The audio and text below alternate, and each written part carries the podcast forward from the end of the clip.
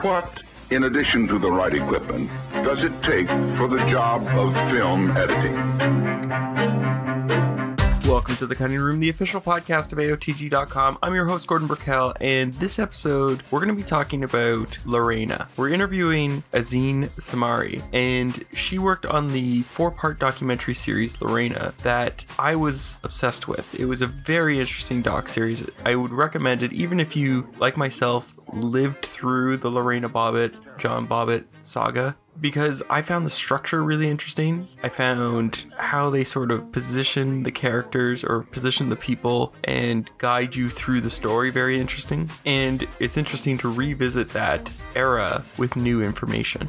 Now, our regular editor, Carly McKeating, is off in Korea temporarily. So, in the meantime, we have Niraj Patel cutting for us. We'd like to thank Niraj for doing that. With all that said, here's my interview with Azin. So, my first question is going to be in this documentary, there's sort of an issue of the reliable narrator. And what I mean by that is that, you know, you see John and he's telling us one thing, but we don't know if we could trust him. And then the way it's sort of set up with Lorena is we don't know exactly what the truth is either initially. So, I'm wondering how you tackled editing this initially or editing the series. It's actually interesting because I think that it was always going to be a series that was going to give Lorena sort of a chance to tell her story in a way that we'd never heard it before. And initially, the first episode was going to be Lorena telling her backstory. And then all, we were four editors, we all edited our episodes and then we watched them together. And then Jordan Peele, our executive producer, also watched. And second episode was about John Bobbitt telling his the story. You know, he watched and he said, you know, we all experienced this story as kind of a farce. We heard John's side. And that was kind of what we remember. And it would be interesting to kind of start there instead of starting with Lorena kind of start with what we know and kind of expand our knowledge as you go through all of the episodes. And so we did that flip and it kind of changed how we experienced the whole story. While we kind of never say John is an unreliable narrator, I think seeing him stacked up against everybody else, it kind of lets you know that maybe he's not to be trusted. So it was really interesting when you put him first and kind of let it unravel that way. I feel like it, you know, it kind of became a much more interesting way to experience the That actually leads to my second question, which is I absolutely loved the structure of this film like just how it was organized. I guess it took me on an emotional ride in the sense of like, I'm like, okay, that person's bad, or okay, I feel this way towards one person, and then we slowly switch it and sort of reveal other things. So, is there, um, I guess, how did you work with the director and the other editors to develop a structure? It was an incredibly collaborative environment where we all watched rough cuts together. We all had lunch together every day and talked about what we were watching. When we initially started, we each had kind of a piece of the story. And then as we kind of watched together and discussed together, we started shuffling pieces around. And that kind of big restructure of telling John's story first, that came from Jordan Peele and, and conversations with the directors. And that was a really smart kind of way to approach the story. Because I think what we found is that the humor is such an important part of the story. And it's kind of the thing that we were all fixated on and what made it kind of a tabloid sensation. But once you got into what was behind the humor, it was difficult to go back to the humor. And so it made a lot of sense to start with it because once you got into what Lorena was going through and domestic violence and all of the kind of what was underneath, it was really hard to kind of go back to, to what was funny about the case. So I, I feel like the story itself, you know, kind of naturally found its form that way and in, in our screenings and our, you know, we, and we played with structure a little bit. Initially, the trial was one standalone episode and then we found that it was a great skeleton to hang Lorena's backstory on because she tells her whole life story in the trial. So we spread that out. And, and, and so there was a lot of sort of shuffling of pieces. And we actually had time to do it. That was something that Joshua and Stephen, the director and producer, made sure of that we had time to shuffle and really come up with the best version of each piece of the story. Now you you had to do a lot of shuffling. Was there you know was there anything that you really liked that like a scene or a moment but it just didn't support the story or wasn't going to fit in the in the the four episodes so you had to leave it on the cutting room floor yeah i mean i think a lot of what sort of ended up on the cutting room floor sadly was the comedy because it was so hard to go back to once you delved into you know the reality of the case but there was a lot of very funny john bobbitt material and kind of how he continues to live in this thing that happened to him. He's got all these ideas of side businesses that he wants to create. One of them is that he wants to market the set of kitchen knives that, you know, one of which was actually used on him. He had a plan to kind of sort of rebrand them and, and you know, John Bobbitt's steak knives or something, I'm not sure. Another was that he had this idea, he thought this would be a great wedding gift would be a framed knife with a glass and a sign under it that said break in case of emergency. I mean, these were all kind of his crazy musings.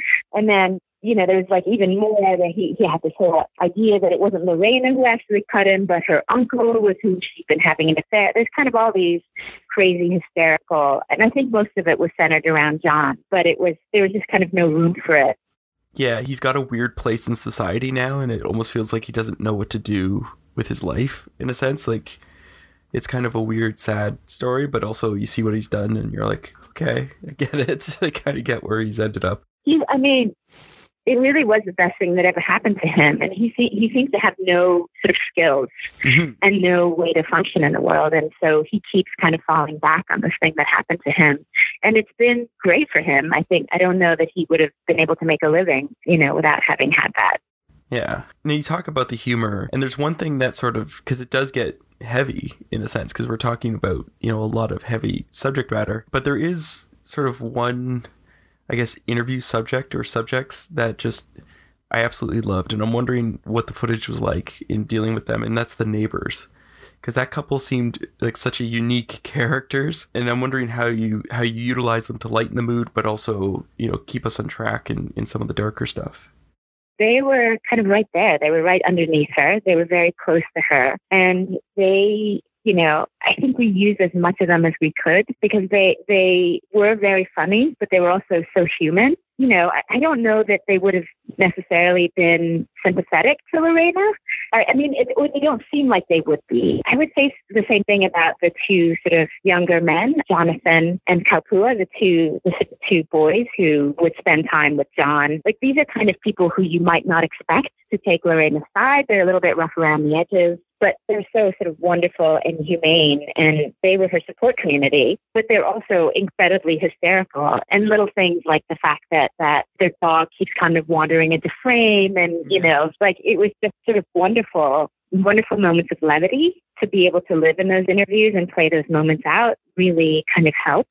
And it also kind of helped bring you back to this kind of small town, this tiny apartment complex. The neighbors all knew and could see what was going on. And so it kind of anchors you a little bit and takes you out of the tabloid world of that story. And then there's kind of the wonderful surprise of the wife saying that she had also been in an abusive relationship. Mm-hmm. It's kind of this thing that, that a lot of these people echo in their interviews, which is so poignant.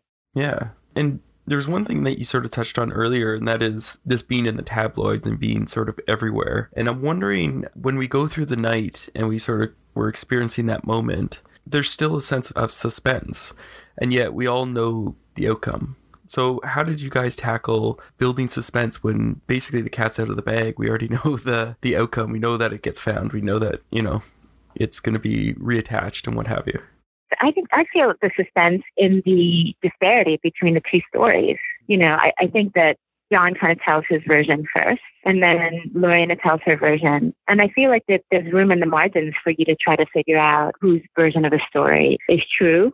But there are kind of certain facts that in both tellings float to the top. You know, John talks about how, oh, I only had a couple of beers and, you know, and then we kind of see in trial his friends say clearly that he, you know, he's had more than a couple of beers. There, you know, he says, oh, she's very sort of vague about whether or not he assaulted her that night. And, you know, I mean, there's kind of, I feel like the suspense is in trying to figure out what actually happened. I don't, I mean, I don't think it's clear cut by any means. And, and then a question of her state of mind. Like, I think that, you know, there's a little bit of suspense in that, you know, kind of seeing her retell it. You kind of want to, you know, sort of suss out whether or not was this insanity, like what was going through her head. And, and we had a lot of sort of very, you know, interesting debate about that amongst the editors and the director and producer. But, you know, was she insane or was she just kind of driven to the edge? And so, you know, I, I feel like there's a lot of things that are unknowable, even though we know the basic facts. But I think, you know, we're, we're kind of, we'll never know what happened in that room. But I think,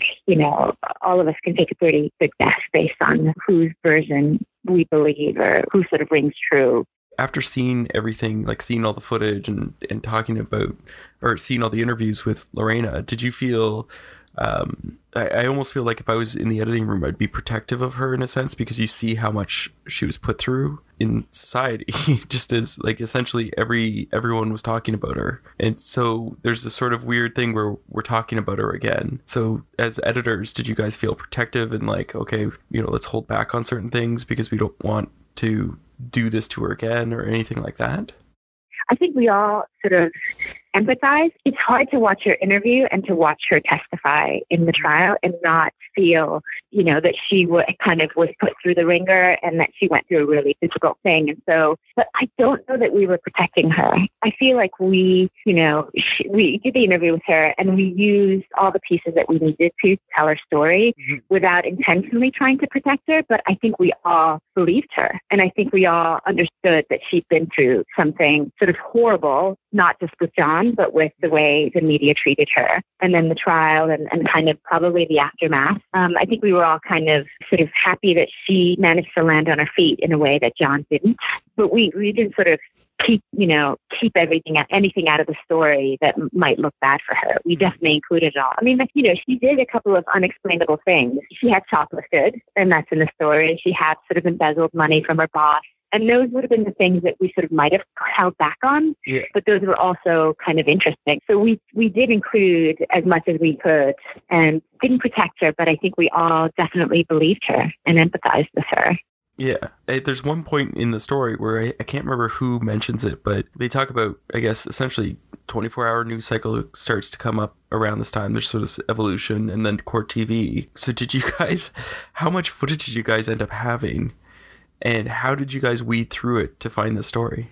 I mean, it's interesting. Like with just specifically the trial, was a challenging thing because it aired on Court TV in its entirety, but Court TV no longer exists.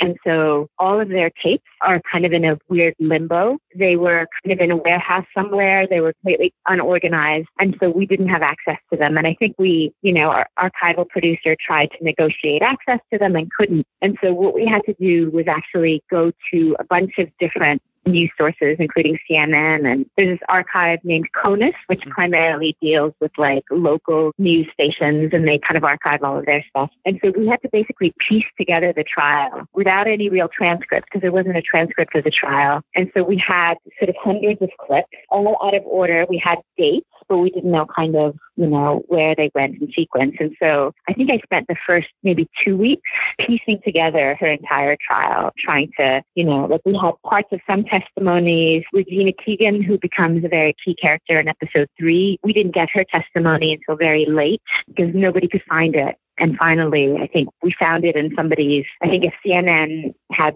sort of a thing online where they described what's on each tape, and that's where we found it. And so it was a lot of work to just kind of get all of this stuff. I mean, some of it was not very well documented when it was sort of put in archive. But yeah, there was an incredible, a huge amount of archival material, news stories. There were so many news stories, and it was kind of daily on CNN. I think, you know, when we did an initial search for archival on CNN, there were sort of hundreds of hits about that trial and that case. Because, you know, that it happened in June and the trial was in January. So it kind of dominated the news cycle for months.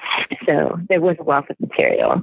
How did you deal with the court cases, which what you were talking about, in the sense of a lot of legal stuff can come across really dry. Like I think a lot of people don't realize how slow trials move and how not like television they are.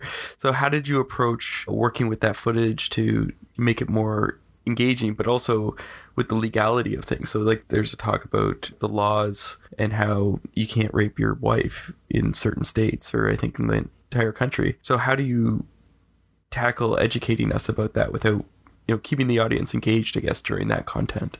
I think it was a lot of sort of distilling to the most interesting moments, but I did watch the whole trial and there was a lot of boring legalese. But what I also found fascinating was that it must be a Virginia thing. They're very expedient. You know, they picked their jury and were already trying the case within the first day. So it's not, you know, I feel like I read a lot about cases where they do, you know, they're kind of like trying to pick a jury for three weeks or something. And um, for some reason, it was just a very speedy process. I think his trial was only three days, and hers was, I think, maybe six or seven. So it's almost like they have a shorthand, and it was a shorter trial than anticipated. I think what we really wanted with the trial was to show that she wasn't in a vacuum. There were people who saw what happened to her, and then we wanted to kind of bring out her mental state and, and how that was the thing that kind of freed her was the uh, sort of insanity and the, the sort of insanity plea. And I think that was the most challenging thing was to explain the insanity plea and this kind of idea of irresistible impulse, which is a very specific kind of insanity plea that only exists in a couple of places. So um, I think that we relied on the most emotional pieces of the trial and testimony and then only dipped into the legalese when we needed to because